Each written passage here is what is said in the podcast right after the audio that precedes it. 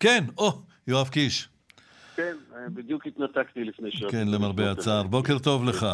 שלום, בוקר טוב. לא יודע אם הצלחת לשמוע את הדיווח של יערה שפירא, כתבתנו בכנסת. אני רוצה לשאול אותך, האם לא הגיע הזמן שהאופוזיציה תשלים עם הצבא אה, ותפעל לפי כללי המשחק המקובלים בכנסת? תקימו ועדות, תתחילו לפעול כאופוזיציה שתפקידה להפיל את הממשלה, כמובן, בפייר פליי, בכללי משחק. אה, אנחנו בדיוק שם. את השאלה הזו צריך לשאול את אה, הקואליציה. הקואליציה, אני לא יודע אם דיברתם על זה כי באמת התנתקתי, אבל הדבר הכי מרכזי שהקואליציה מרסקת בהתנהגות שלה זה את הכוחות היחסיים בוועדות. ניתן לך דוגמה.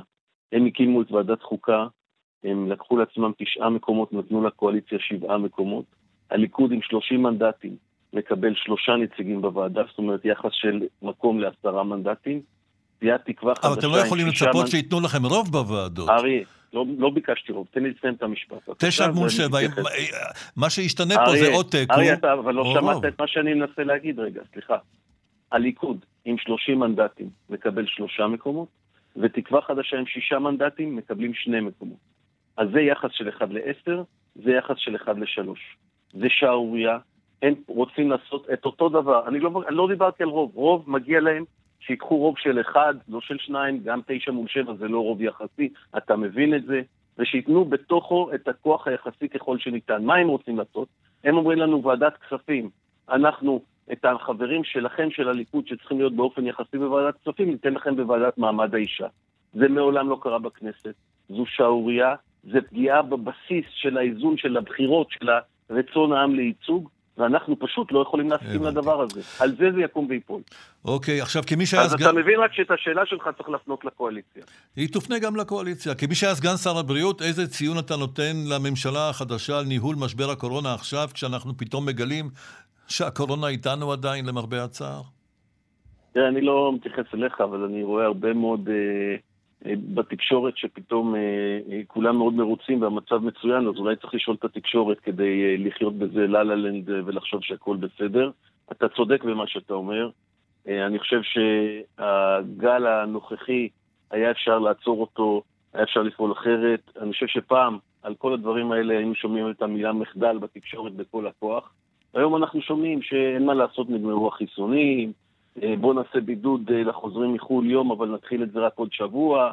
אה, נקפיד על בידוד, באמת, זה מאוד חשוב, כדאי שאנשים ייכנסו לבידוד במקום לקדם את הצימוד האלקטרוני שהכל מוכן בו, רק החלטת כנסת הייתה חסרה ועכשיו הכנסת יכולה להחליט. יש הרבה מאוד דברים, אבל התקשורת מלטפת, התקשורת רוצה... אז אתה אומר, אתה נותן להם ציון בלתי מספיק.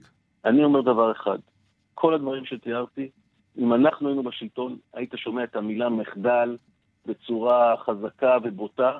ולצערי, אתה יודע מה, יש דבר אחד שאני מקווה, הלוואי, בעזרת השם שכולנו נצליח, זה שההימור שלהם, שהוא הימור מלא על כך שהחיסון ינצח את וריאנט דלתא, אני מקווה מאוד שהוא יצליח, כי אם לא, אני אומר לך כבר עכשיו, מה שאמר גבי בר, פרופסור ברבש, הוא צודק, שנת הלימודים לא תיפתח כמו שצריך, החגים יהיו בבעיה, אנחנו באירוע שקורים דברים והממשלה הזו במקרה הטוב אולי כותבת ספרים, אבל לעשות לא עושה שום דבר. אז זהו, לגבי כתיבת ספרים, מתברר שגם נפתלי בנט, ראש הממשלה, יודע לדבר עם אלברט בורלה, מנכ"ל פייזר, והצלחנו להיפטר או להעביר לקוריאה הדרומית 700 אלף חיסונים שתוקפם פג, אה, לקראת, זאת אומרת, לפני שתוקפם פג, אבל כדי שקוריאה תספיק להשתמש בהם, כי אנחנו כבר לא.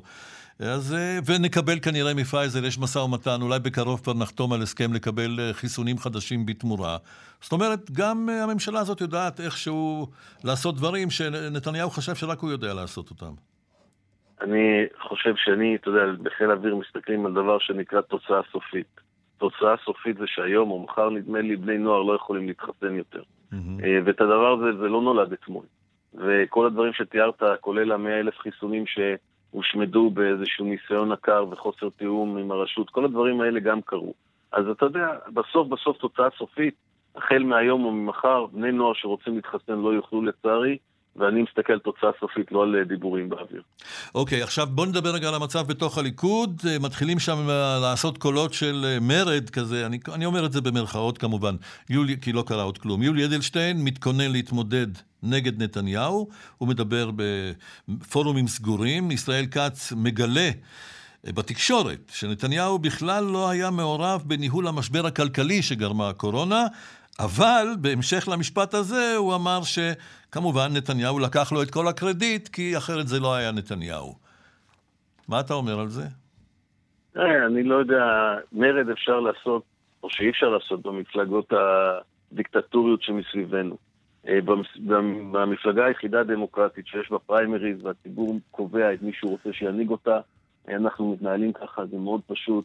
יש הצעה לעשות פריימריז כבר עכשיו, אני חושב שנתניהו מאוד היה רוצה לעשות את זה. כן, כי האחרים עוד לא מאורגנים מספיק, אה, בטח. גם עוד חצי שנה, אין בעיה. תראה, אני אומר לך בכנות, מפלגה דמוקרטית, ביום שיהיה פריימריז, כל אחד מוזמן להתמודד, יחליט הבוחר את דברו.